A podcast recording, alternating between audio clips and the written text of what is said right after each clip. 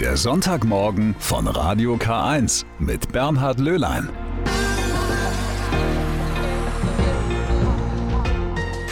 Schönen guten Morgen. Das freut mich, dass Sie wieder mit dabei sind, dass wir gemeinsam diesen Sonntag beginnen. Der Sonntag, das ist ja kein Tag wie jeder andere. Der hat schon so seine hervorgehobene Stellung in der Woche. Warum dieser Tag so wertvoll ist und das nicht nur für Christen, das wird uns gleich jemand erzählen, der die Bedeutung des Sonntags ein wenig erforscht hat. Um den ganz gewöhnlichen Alltag geht es natürlich auch in den kommenden drei Stunden.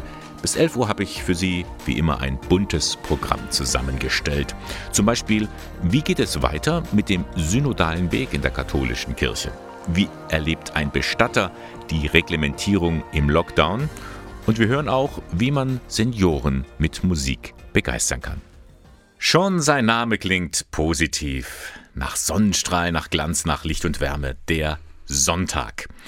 Der Tag der Sonne. Schon seit Urzeiten ist das der Tag in der Woche, an dem wir ein bisschen ausschnaufen, uns erholen können, ein Festtag. Und für Christen ist es der Tag des Herrn, da feiern sie Gottesdienst. Im Laufe der Jahrhunderte hat sich die Bedeutung des Sonntags immer wieder geändert, so zählt Sonntagsarbeit heute in vielen Berufen selbstverständlich dazu. Und wenn wir auf den Kalender schauen, dann sehen wir, der Sonntag ist der letzte Tag der Woche. Noch bis in die 70er Jahre war es der erste Tag der Woche. Was macht den Sonntag nun eigentlich aus? Und darüber möchte ich mich jetzt mit dem Theologen Jürgen Bersch unterhalten. Er ist Professor für Liturgiewissenschaft an der Katholischen Universität Eichstätt-Ingolstadt. Guten Morgen, Herr Bersch. Guten Morgen. Gehen wir mal ganz weit zurück bis in die Welt der Antike. Woher kommt es, dass so ein Tag in der Woche besonders hervorgehoben wird.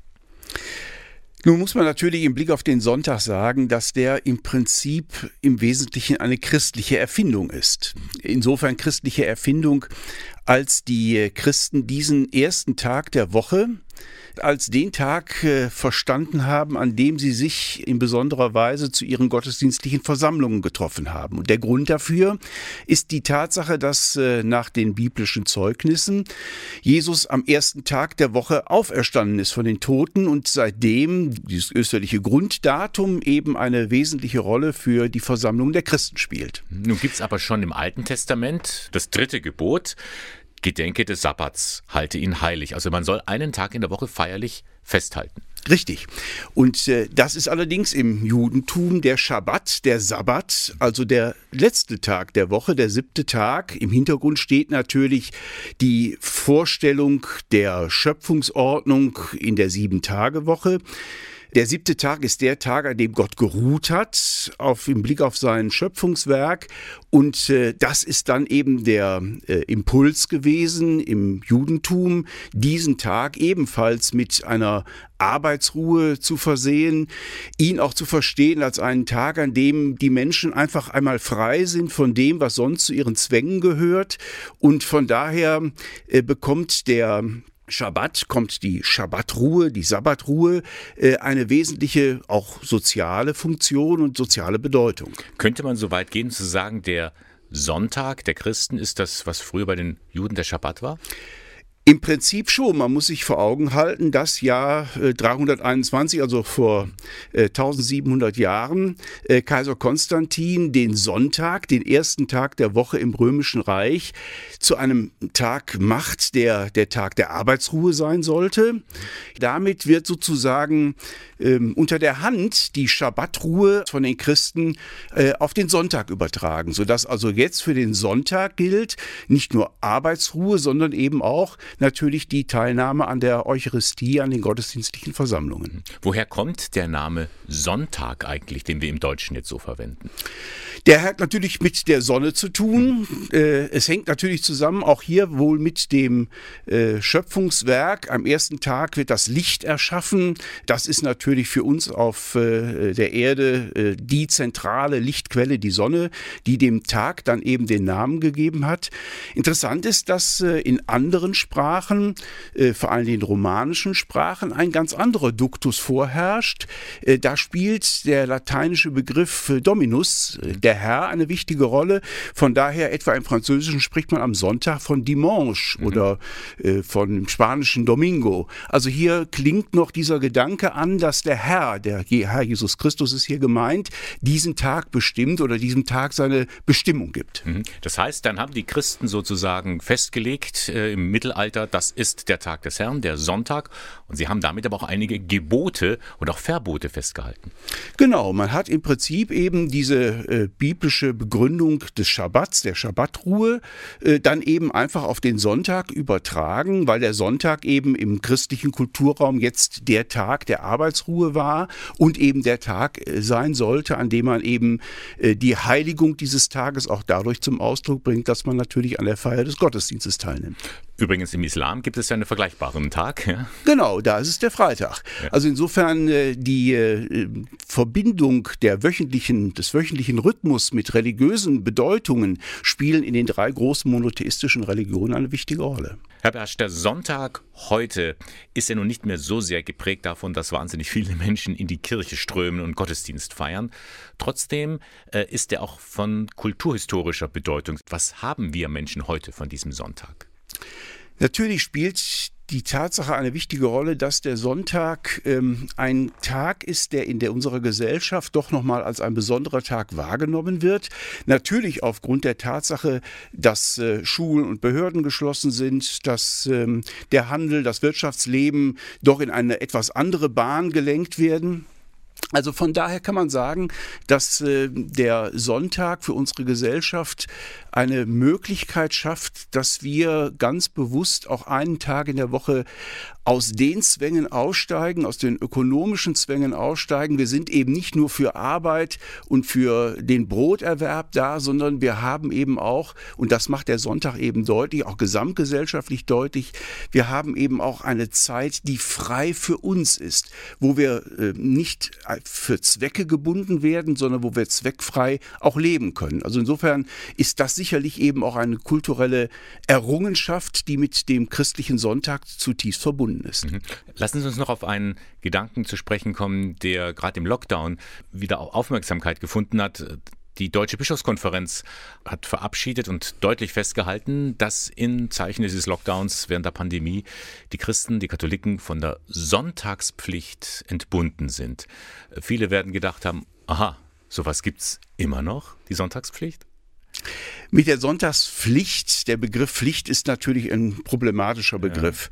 Ja. Ähm, damit ist eigentlich etwas ganz anderes gemeint. Gemeint ist damit eigentlich, dass es sozusagen einen inneren Drang in uns Christen geben sollte, müsste, einmal in der Woche eben in der gemeinschaftlichen Versammlung der Gemeinde eben Gottesdienst zu feiern. Das ist eigentlich mit dem Gedanken der Sonntagspflicht gemeint. Man hat die dann natürlich sehr stark in der Vergangenheit unter, ja, ich sag mal, juristischen Aspekten regelrecht verstanden. Es geht aber eigentlich um dieses innere Müssen. An diesem Tag muss man irgendwo zusammenkommen, weil davon wir Christen leben. Ja, wenn man dann schon von Pflicht spricht für den Christen, könnte man ja auch das ein bisschen umdrehen und sagen, Sonntagspflicht könnte sein, ich besuche an diesem Tag Menschen im Seniorenheim oder einen einsamen Nachbarn, dass man das so zu seiner Grundhaltung machen würde. Auch das ist sicherlich ein wesentlicher Aspekt, der damit verbunden ist. Mhm. Äh, zur Sonntagspflicht gehört sicherlich nicht nur die Vorstellung, äh, an der Feier des Gottesdienstes teilzunehmen, sondern eben auch diesen Tag äh, in besonderer Weise zu nutzen für das, was sonst vielleicht nicht so leicht möglich ist. Zeit zu haben für die Familie, für andere, ähm, einen Besuch zu machen, zu dem ich sonst vielleicht nicht so leicht käme. Auch das sind ja durchaus wichtige Aspekte, die eben zur sozialen Dimension Dimension des Sonntags dazugehören. Das geht auch im Lockdown. Man kann ja auch mal zum Telefonhörer greifen, um mit jemandem Kontakt aufzunehmen. Herr Bersch, was könnte man denn tun, um den Sonntag wieder mit Sinn zu erfüllen? Ich denke, auf der einen Seite spielt sicherlich eine wichtige Rolle die Frage, wie wir unsere Sonntagsgottesdienste zum Beispiel feiern. Also der Gottesdienst müsste wirklich eine Feier sein, zu der die Menschen gerne kommen können.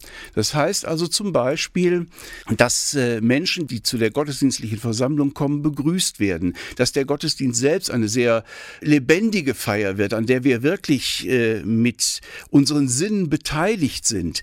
Ich glaube, dass wir ganz viel äh, da in diesem Bereich noch tun könnten, um tatsächlich äh, dem Sonntagsgottesdienst, der Sonntagseucharistie auch nochmal einen ganz äh, eigenen Akzent zu geben äh, und damit eben auch den Sonntag zu qualifizieren. Sagt der Liturgiewissenschaftler Jürgen Bersch von der Katholischen Universität Eichstätt-Ingolstadt. Vielen Dank, dass Sie sich an diesem Sonntag Zeit genommen haben. Zum Schluss noch an Sie die Frage, ist für Sie der Sonntag jetzt der erste oder der letzte Tag der Woche? Für mich ist er der erste Tag der Woche. Ich würde gerne äh, nicht mit der Arbeit beginnen, sondern damit, dass ich eigentlich frei habe und frei bin für das, was mir wichtig ist und was äh, mich und mein Leben ausmacht. Dann müsste man die Kalender wieder ändern. Vielleicht muss man sie nicht ändern, aber die Frage ist, wie ich den jeweiligen Sonntag dann eben tatsächlich für mich wahrnehme. Und äh, das ist nochmal unabhängig äh, von der Art und Weise, wie die Kalender gestaltet sind. Sagt Jürgen Bersch heute am ersten Tag der Woche. Dankeschön. Besten Dank. Dieser Mann hat ganz schön für Aufregung gesorgt. In Prag wollte man ihn in die Moldau werfen, in Wien zum Bischof wählen. Im Norden Deutschlands wurde er verspottet. Im Bistum Innsbruck ist er heute der Diözesanpatron. Die Rede ist von Petrus Canisius. Für Ingolstadt kein Unbekannter, denn hier hat er einige Jahre lang gewirkt. Okay, das ist jetzt schon eine Zeit lang her, um genau zu sein. Vor 500 Jahren wurde er geboren, am 8. Mai 1521 im niederländischen Nimwegen. Was hat aber Petrus Canisius mit Ingolstadt zu tun? Blicken wir zurück in eine wilde Zeit. Deutschland im 16. Jahrhundert. Martin Luther sorgt für Wirbel, in Ingolstadt formiert sich ein Bollwerk gegen seine Lehren. Johannes Eck tut sich da als großer Widersacher hervor. Doch nach dessen Tod scheint auch in Ingolstadt der Katholizismus zu bröckeln. Das ist die Stunde des Jesuiten Petrus Canisius. Canisius ist im Jahr 1549 äh, zusammen mit zwei weiteren Jesuiten für Ingolstadt ausgewählt worden. Das äh, war eine Bitte des bayerischen Herrschers an den Papst, äh, ihm behilflich zu sein, den Katholizismus in Bayern wieder aufzurichten. Sagt der Ingolstädter Historiker Gerd Treffer. Canisius wird in Ingolstadt mit offenen Armen empfangen, doch bald schon schlägt die Stimmung um denn der Gelehrte nimmt kein Blatt vor den Mund. Er hat nur 14 Theologieaspiranten zu Beginn seiner Vorlesungen vorgefunden und sagt, dass zehn davon nicht mehr die erforderlichen Vorkenntnisse besitzen würden. Er hat einen erschrecklichen Verfall der Sitten überall diagnostiziert. Dann gibt es eine bittere Klage von ihm über die Professoren, die entweder nicht fähig oder nicht willens seien, den wahren Glauben darzustellen und insbesondere die Professoren der Rechtswissenschaft sind in einem Dorn im Auge. Damit verschafft man sich natürlich nicht nur Freunde. Andererseits kann Canisius in Ingolstadt auch Erfolge verbuchen. Zum Beispiel mit seiner ersten Predigt in deutscher Sprache im Liebfrauenmünster. Für den gebürtigen Holländer ein Wagnis. Er selbst schreibt danach in sein Tagebuch Gott sei Dank, alles ging gut, denn gegen die allgemeine Erwartung wurde ich gut verstanden und gebeten, in Zukunft die Kanzel zu besteigen. Das hat er dann auch in anderen Kirchen getan. Er hat hier die Anfänge erlebt äh, eines äh, später ja überaus begnadeten Predigers. Canisius ist ein Arbeitstier. Er schreibt flammende Predigten, immer wieder korrigiert er seine Schriften, ein Perfektionist bis zum geht nicht mehr. Und er verfasst den ersten Katechismus in deutscher Sprache. Das Verdienst war sicherlich das Bemühen, die Gläubigkeit in einem Land wieder anzufachen, in dem praktisch der Katholizismus verloren gegeben worden war. Deshalb wurde er auch später als der, der zweite Apostel der Deutschen bezeichnet. Nur drei Jahre verbringt er in Ingolstadt, auch wenn er später immer mal wieder zurückkehren sollte. Bis heute, so Gerd Treffer, gibt es vieles, was an den großen Gelehrten erinnert. An konkreten baulichen Spuren ist natürlich äh, das Canisius Convict, also der, der Teil sozusagen des Jesuitenkollegs, der erhalten geblieben ist, natürlich nicht in dem Zustand, wie es damals war, aber das ist ein Teil des ehemaligen Jesuitenkollegs. Dort kann man Canisius heute nachspüren und natürlich hat man die Hohe Schule, in der er tatsächlich unterrichtet hat. Und dann gibt es natürlich auch noch die Pfarrkirche St. Canisius im Süden der Stadt. Am 8. Mai vor 500 Jahren ist also Petrus Canisius geboren worden. Es wird noch viel Gelegenheit geben, ihn zu würdigen, wenn Corona das zulässt. Wir stehen noch ganz am Anfang des neuen Jahres. Es ist die Zeit der vielen Neujahrsempfänge, die aber fallen alle aus in diesem Jahr. Auch der des Diözesanrats der Katholiken im Bistum Eichstätt, der wäre an diesem Wochenende gewesen. Dennoch hat der Vorsitzende Christian Gärtner bereits im Vorfeld seinen Neujahrsgruß als Brief verfasst. Und da kommt er zu der vielleicht erstmal überraschenden Aussage. Was Covid-19 betrifft, haben wir nochmal Glück gehabt. Bei den Diskussionen um all die Maßnahmen, die jetzt uns hier in Deutschland betreffen, wird halt oft auch übersehen, dass andere Länder, vor allen Dingen ärmere Länder, ja viel schwerer dann auch noch davon betroffen sind. Länder, die kein so gut funktionierendes äh, Gesundheitswesen haben wie wir hier in Deutschland. Also da haben wir bei allem insgesamt betrachtet im weltweiten Maßstab schon auch noch Glück. Natürlich weiß auch Gärtner, wie schwer das Virus hierzulande wütet. Er will da nichts schönreden. Aber er möchte den Blick weiten. Wir leben alle auf dieser einen Erde. Wir sind eine Menschheitsfamilie. So betont es auch Papst Franziskus in seiner jüngsten Enzyklika Fratelli Tutti. Für mich ist es einfach auch vom Begriff her ein schönes Bild. Menschheitsfamilie bedeutet für mich schon nochmal mehr, dass wir irgendwo weltweit auch in gewisser Weise für uns, für, für alle Menschen mitverantwortlich sind in dem, was wir tun, mit den Möglichkeiten, die wir haben und uns für eine weltweite Solidarität einzusetzen. Und die sind natürlich in einem reichen Land wie Deutschland äh, auch einfach nochmal größer als, als vielleicht anderswo. Aber dass wir von heute auf morgen tatsächlich nun wirklich alle miteinander solidarisch umgehen, das sieht Gärtner bisher noch nicht. Diejenigen, die ohnehin schon vorher äh, solidarisch waren, sind durch die Krise wahrscheinlich motiviert worden, eher noch solidarischer zu sein, noch mehr auf ihre Mitmenschen zu achten. Diejenigen, die früher oder bisher schon immer egoistisch nur an ihren eigenen Vorteil gedacht haben, denken, denke ich, auch in der Art und Weise, wie sie mit der Krise umgehen und wie sie schauen, dass sie äh, durch diese Krise kommen können, auch in erster Linie nur an sich. Diese Krise wirke vielmehr wie ein Brennglas. Bestehende Probleme und Konflikte werden verschärft oder beschleunigt. Das gilt auch für Probleme innerhalb der Kirche. Gärtner ist ja auch Mitglied beim Synodalen Forum. Der gewünschte Aufbruch in der katholischen Kirche ist durch Corona ins Stocken geraten. Die Verzögerung tut für die Arbeit im Hintergrund einerseits gut, weil wir da etwas mehr Zeit haben, etwas weniger Druck.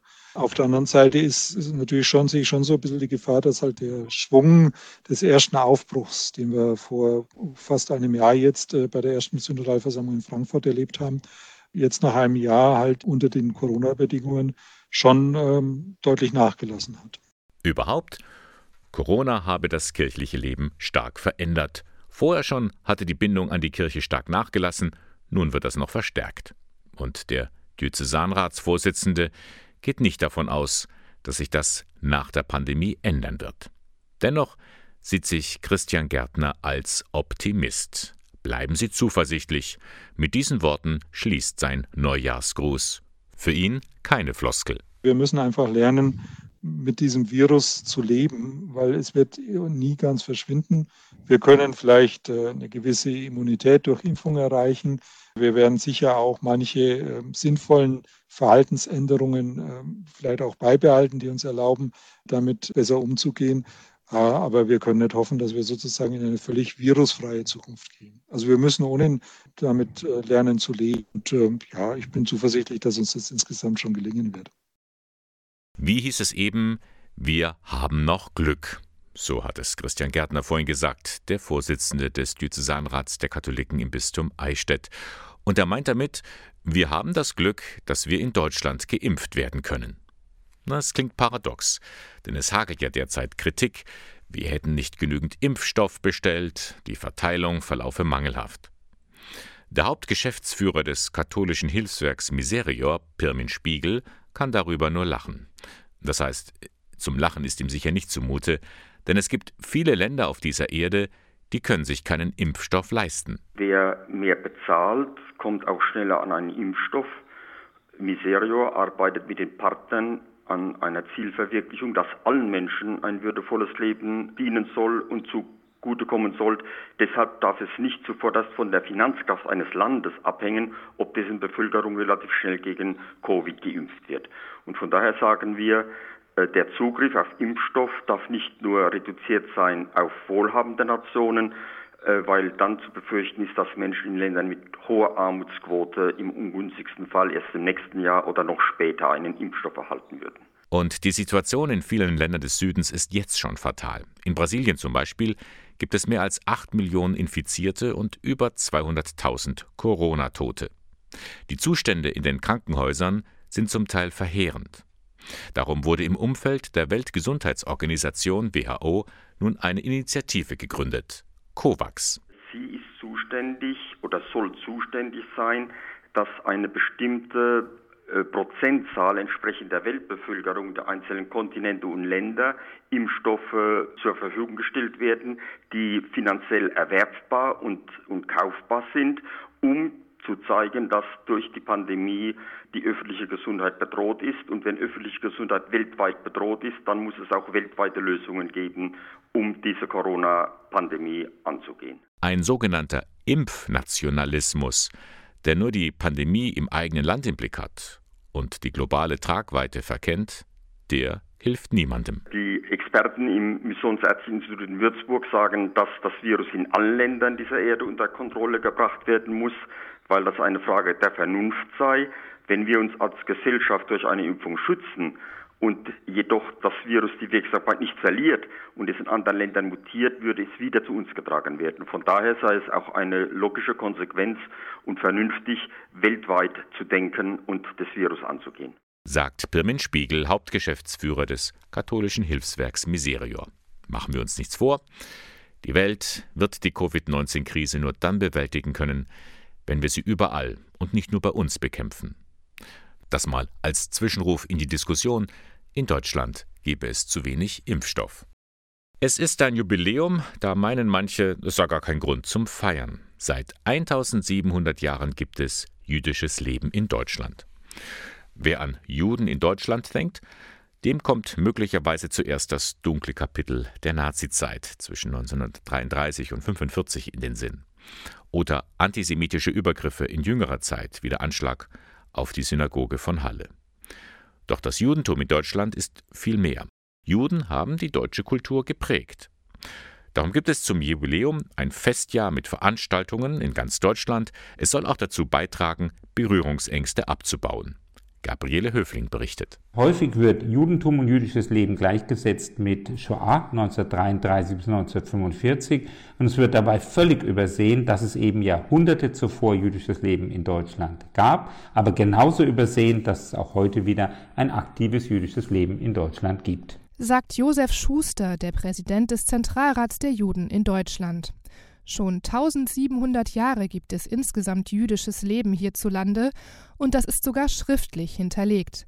Im Jahr 321 erwähnte ein offizielles Dokument von Kaiser Konstantin Juden in Deutschland. Dazu der Antisemitismusbeauftragte Felix Klein. Das ist das älteste Zeugnis, das jüdisches Leben nördlich der Alpen nachweist. Die Juden sind übrigens mit den Römern über die Alpen gekommen hier und haben sich in Deutschland angesiedelt weit vor jeglicher deutschen Staatlichkeit. Diese lange Geschichte von Judentum in Deutschland ist 2021 Anlass zum Feiern. Es gibt ein ganzes Festjahr mit Diskussionen, Konzerten, Ausstellungen und Filmen, natürlich immer soweit Corona das zulässt. Klein freut sich über das blühende jüdische Leben. Überall im Land entstehen äh, neue jüdische äh, Gotteshäuser. Äh, Juden kommen gerne nach Deutschland, um hier zu leben, gerade auch aus Israel. Schätzungen gehen dahin, dass allein in Berlin 14.000 Israelis leben. Und äh, das ist eine wunderbare Entwicklung, die wir natürlich weiter fortführen wollen. Das Vertrauen, das Juden in unser Land haben, äh, ist etwas ganz Besonderes vor dem Hintergrund unserer Geschichte. Doch natürlich gibt es auch immer noch Vorurteile gegenüber Juden. Die wurzeln nicht nur aus der Nazi-Zeit, sondern sind schon viel älter. Und auch Christen haben dazu beigetragen, sagt Josef Schuster. Da haben auch, äh, was diese Vorurteile angeht, die Kirchen, beide großen Kirchen, äh, ihre Verantwortung damals, die sie aber heute auch aufnehmen. Das muss man auch und soll man auch ganz klar sagen. Und es geht darum, diese Vorurteile auch insoweit nicht nur abzubauen, sondern auch gänzlich auszumerzen. Die katholische und die evangelische Kirche haben ihre Mitschuld im Zweiten Weltkrieg eingestanden. Und ganz allgemein gilt, um noch vorhandene Vorurteile gerade zu rücken, hilft vor allem eins Begegnung, zum Beispiel bei der Besichtigung einer Synagoge. Denn ich denke, all die Dinge, die man einmal gesehen hat, die einem nicht fremd sind, äh, sind ein ganz, ganz erheblicher Punkt, um Vorurteile abzubauen. Und Sie können sich jetzt auch noch ganz persönlich informieren, denn für das Jubiläum gibt es eine eigene Homepage. 2021 JLID kann man sich aber einfach merken, jüdisches Leben in Deutschland. Also 2021 jlid.de. Die katholische Kirche in Deutschland, sie befindet sich auf der Suche. Sie sucht nach Vertrauen, nach den vielen Missbrauchsfällen der vergangenen Jahre. Sie sucht nach einem Weg der Erneuerung. Und diese Suchbewegung hat auch einen Namen. Synodaler Weg. So nennt sich der Reformprozess, der im Advent 2019 schon begann und über den wir hier an dieser Stelle immer mal wieder berichtet haben. Synodaler Weg, letzte Chance, so heißt nun ein Buch, das soeben erschienen ist. Zu den Autoren gehören unter anderem auch der Eichstätter Bischof Gregor Maria Hanke und die Theologin Dr. Bettina Sophia Karwart. Sie ist Leiterin der Abteilung Fort- und Weiterbildung des pastoralen Personals der Diözese Eichstätt und sie begrüße ich jetzt sehr herzlich hier bei mir im Studio. Grüß Gott, Frau Dr. Karwart. Grüß Gott.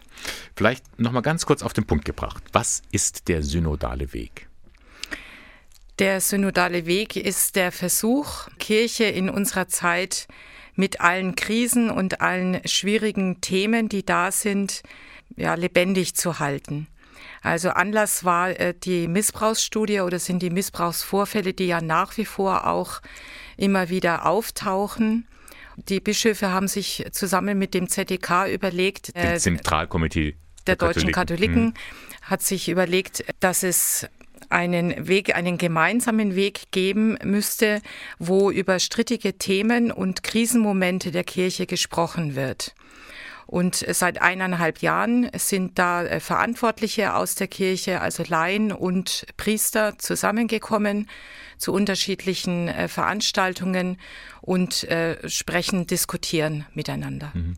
Sie selber sind ja beratendes Mitglied eines dieser Foren, das nennt sich Priesterliche Existenz heute. Mhm. Und dazu haben Sie auch einen Artikel in dem schon erwähnten Buch geschrieben. Da sagen Sie unter anderem, das Amt, also das Priesteramt in unserer Kirche ist schwer beschädigt, nicht nur durch ein Unverständnis von außen, sondern durch eigenes Missverstehen und Versagen.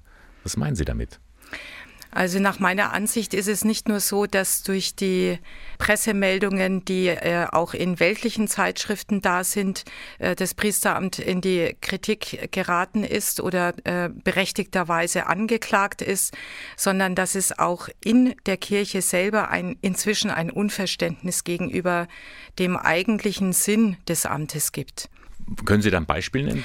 Ich glaube, dass es in vielen Gemeinden gar nicht mehr so klar ist, äh, wozu ein Priester notwendig ist. Das klingt jetzt vielleicht ein bisschen merkwürdig, aber äh, der Priester, das melden mir auch äh, Priester selber zurück, äh, verkommt ja zunehmend zu einem Manager und Verwalter. Äh, unheimlich viele Verwaltungsaufgaben sind äh, hinzugekommen in den letzten Jahren und das führt auf Dauer zu einer Deinstallierung des Priesteramtes selber. Also es gibt sogar Menschen in der Kirche, die fragen, ja, braucht es überhaupt noch Priester? Richtig, also das war bei uns in dem Forum, äh, sagte das in der Diskussion eine Teilnehmerin, äh, brauchen wir Priester überhaupt noch? Läuft Kirche nicht eigentlich so auch ganz gut? Oder ist es nicht so, dass gerade die Ehrenamtlichen die Kirche überhaupt noch am Laufen halten? Wozu äh, die Priester? Das ist natürlich eine äh, Fragestellung, die eigentlich ein Unding ist, wenn man mal ehrlich ist. Also, Sie äh, sagen, es braucht Priester, warum? Es braucht äh, Priester, weil sie zum Ursprung und zur Konstitution der Kirche dazugehören. Wenn wir keine Priester mehr haben, sind wir keine katholische Kirche. Dann sind wir eine protestantische oder eine freikirchliche Einrichtung, aber zum katholischen Selbstverständnis gehört das Amt auf jeden Fall dazu. Ganz unabhängig davon, dass es eben auch Priester gibt, die viel Schatten über ihr Berufsbild und über ihr Amt gebracht haben. Ganz genau. Also da geht meines Erachtens die äh, Diskussion nicht, sollte nicht in die Richtung gehen, dass man sagt, äh, dann schaffen wir doch das Priestertum ab, es gibt so viele Missstände, sondern es ist dann eher die Frage, wie müssen wir das Priestertum eigentlich verstehen, auch angesichts dieser schlimmen Zustände. Also das Priesteramt als Ärgernis wahrnehmen und akzeptieren. Als Ärgernis äh, wahrnehmen und akzeptieren. Ich meine, alle Priester sind Menschen und wo Menschen sind, ko kommt es eben zu solchen Fehlern und da äh, ist Integrationsarbeit hm. zu leisten. Also wie integriere ich diese Missstände in das Amtsverständnis. Das hat die Kirche eigentlich schon immer äh, machen müssen, denn wir haben ja nicht nur heute äh, Fehlformen im Priesteramt. Damit solche Fehlverhalten so weit wie möglich reduziert werden, braucht die Kirche, brauchen Priester vielleicht ein neues Lebensmodell? Also meines Erachtens schon. Äh, da gibt es ja auch schon viele Versuche. Äh, wir haben in unserem Forum natürlich das äh, heiße Eisen mit dem Zölibat auch viel diskutiert und da sind die Meinungen höchst unterschiedlich. Ich würde mal sagen, ein Großteil ist eher der Meinung, dass man dann den Pflichtzölibat abschaffen müsste. Aber äh, was mir noch ein bisschen äh, fehlt, ist die Diskussion darüber, dass es eine Lebensweise von Priestern zunehmend geben müsste, die umfassender diese Nachfolge Jesu praktiziert. Also nicht nur im, in der äh, Enthaltsamkeit, in der Ehelosigkeit, sondern auch in der Armut und im Gehorsam. Und äh, also bei aller Liebe, aber äh, arm leben unsere Priester tatsächlich nicht.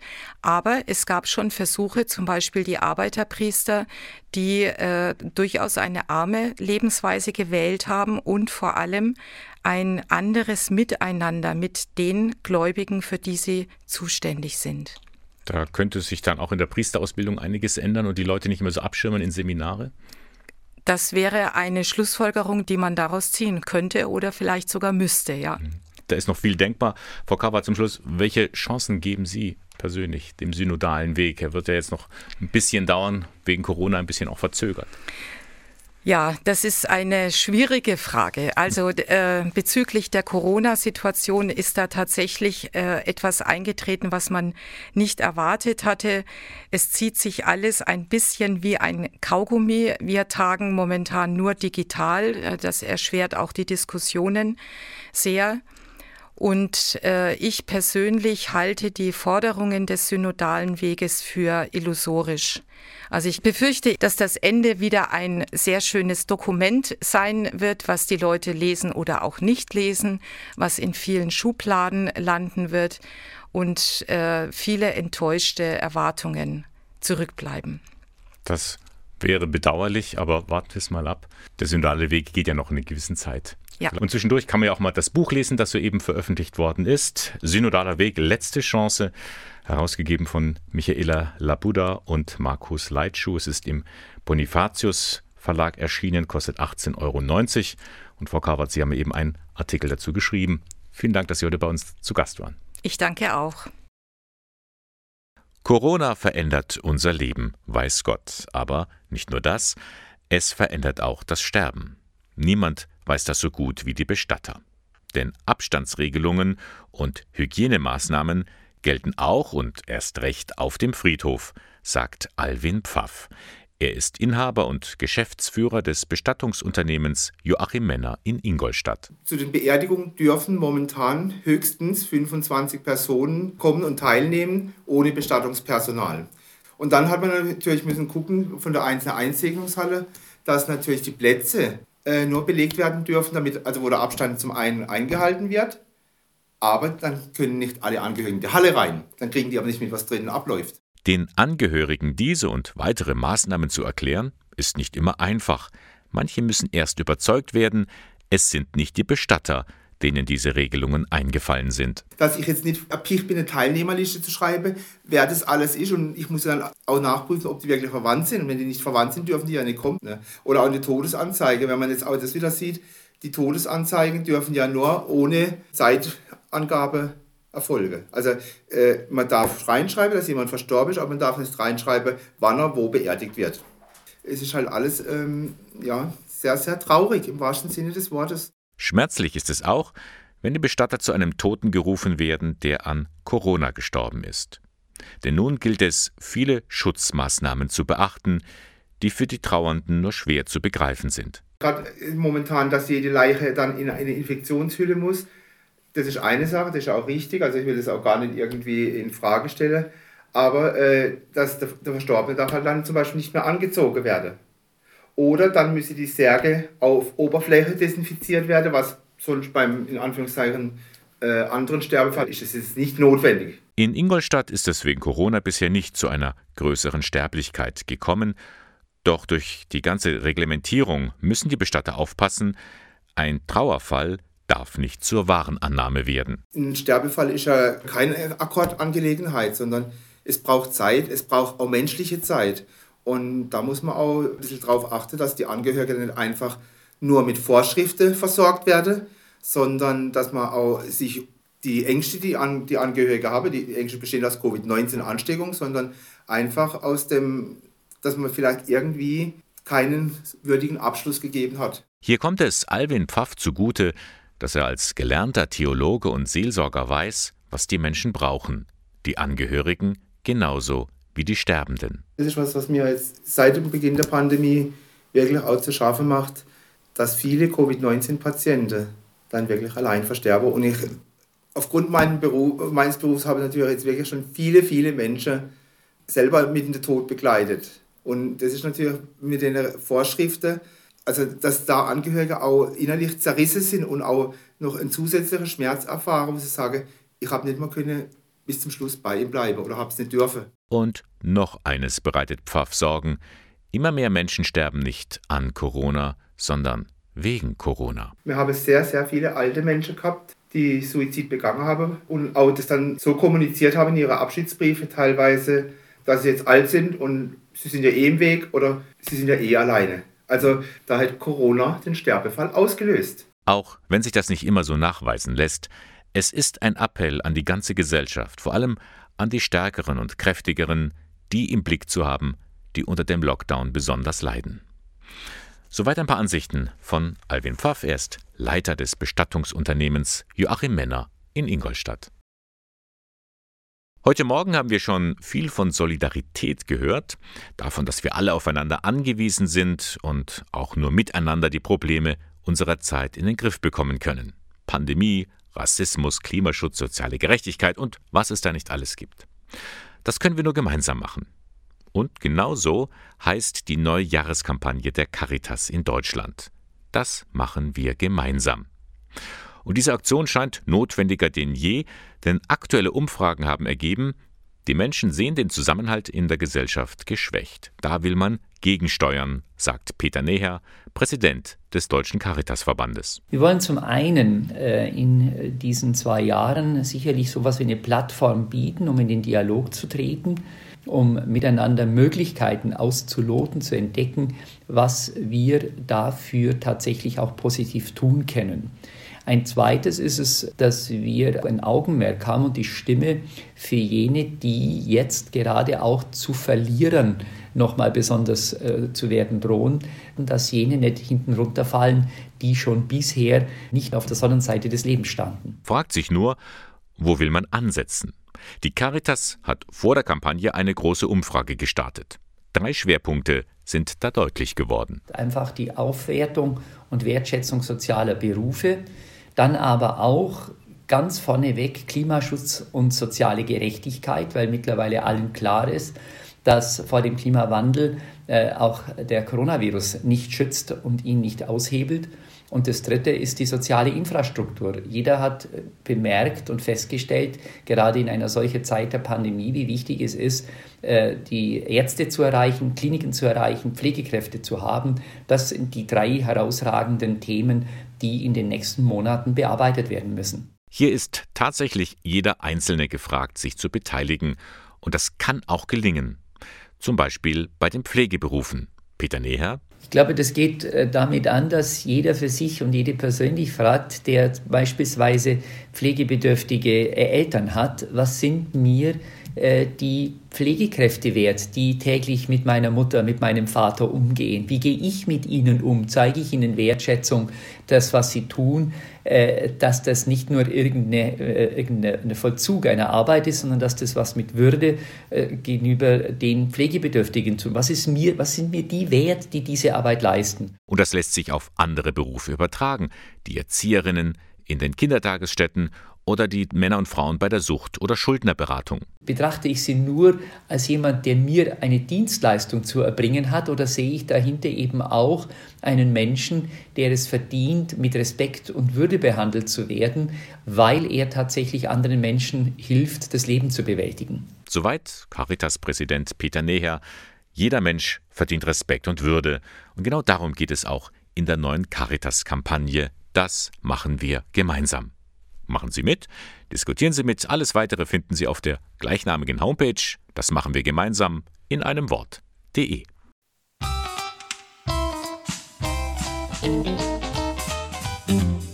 Linkes Bein schwingt nach außen. Nach außen. Rechtes Bein schwingt nach außen. Nach Arme und Beine schwingen lassen und das im Sitzen. So können auch ältere Menschen den Charleston tanzen. Ralf Glück lässt sich da immer wieder eine neue Choreografie einfallen.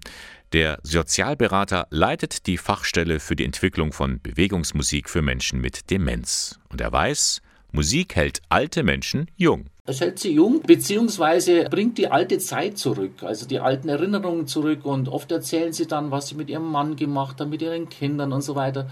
Oft sind sie eben, sitzen sie sehr teilnahmslos da, aber die Musik weckt sie auf. Und es ist ganz erstaunlich, auch Menschen, die ganz weit in der Demenz sind, die oft gar nichts mehr erzählen, aber dann spielst du Du, du liegst mit dem Herzen und singen auswendig alle drei oder vier Strophen mit. Seit über 20 Jahren ist Ralf Glück in der Seniorenhilfe tätig. Außerdem komponiert er Lieder, schreibt Texte und ist sehr viel bei Seminaren und Fortbildungen unterwegs. Das geht jetzt nicht mehr. Nun bietet er seine Glücksbewegungsmusik online an. Ich habe hier ein kleines Filmstudio aufgebaut mit vielen Kameras hier und vielen Lichtern und so kann man das einfach wirklich auch fast wie live umsetzen. Die Plattform, die ich nutze, die hat auch die Möglichkeit, dass ich Gruppenarbeiten machen kann und so wie auch im echten Leben draußen die äh, Ergebnisse dann im Online wieder präsentieren kann. Also es ist ein wunderbares System. Das nächste Seminar bietet er für die Reihe Werkstatt Seniorenarbeit der Diözese Eichstätt an, und zwar für den Dienstag, 26. Januar von 9 bis 17 Uhr. Der Titel klingt schon mal vielversprechend. Dem Leben Klang und Rhythmus geben. Ja, und an wen richtet sich dieser Kurs? Also zum einen natürlich an, an das Ehrenamt, die, die freiwilligen Helfer, das ist das eine, aber auch der große Gruppe äh, ist die Mitarbeiter in der sozialen Betreuung in Seniorenheimen oder auch Gerontofachkräfte, Mitarbeiterinnen Pflege. Also all die könnten das ganz gut verwenden. Und keine Sorge, man muss kein Sportler oder großer Sänger sein. Ralf Glück gestaltet das Seminar so einfach wie möglich. Es muss für einen Laien, einen sportlichen Laien, es muss für einen musikalischen Laien alles umsetzbar sein. Und das setzt sich natürlich bei bekannten Dingen wie beim gemeinsamen Singen oder alternativ, wenn man es im Altenheim nicht darf zurzeit, beim gemeinsamen Summen oder Lieder hören oder eben auch die Volkslieder zu bewegen, zu verbewegen und zu schauen, was kann man im Hintergrund fachliches beachten, damit diese Bewegungen auch vom Sport, von der sportlichen Sicht einen Sinn macht. Und wenn Sie jetzt auch so einen Glücksmoment erleben wollen, melden Sie sich doch an für den Kurs am 26. Januar. Infos gibt es beim Referat Seniorenpastoral der Diözese Eichstätt. Hier ist die Rufnummer 08421 50622. Die Vorwahl von Eichstätt und dann 50622. Infos gibt's auch im Internet unter bistum-eichstätt.de slash Altenarbeit. Das war der Sonntagmorgen von Radio K1. Der Sonntagmorgen geht zu Ende, aber der Sonntag bleibt ja noch. Dieser schöne Tag. Ist es jetzt ähm, der erste Tag der Woche oder wie es in unseren Kalendern zu sehen ist, der letzte Tag? Am Anfang der Sendung war Jürgen Bersch von der Katholischen Universität bei mir zu Gast und ähm, er hat eine klare Meinung dazu, ob der Sonntag der erste oder der letzte Tag ist. Für mich ist er der erste Tag der Woche. Ich würde gerne äh, nicht mit der Arbeit beginnen, sondern damit, dass ich eigentlich frei habe und frei bin für das, was mir wichtig ist und was äh, mich und mein Leben ausmacht. Wie auch immer Sie das sehen, genießen Sie diesen Tag, starten Sie damit in die neue Woche oder schließen Sie sie ab, ganz wie Sie mögen. Das war der Sonntagmorgen von Radio K1. Uns finden Sie in Eichstätt am Leonroth Platz 4. Moderation und Redaktion der Sendung Bernhard Löhlein. Einen schönen Sonntag wünsche ich Ihnen und ich freue mich, wenn Sie das nächste Mal wieder mit dabei sind. Eine gute Woche.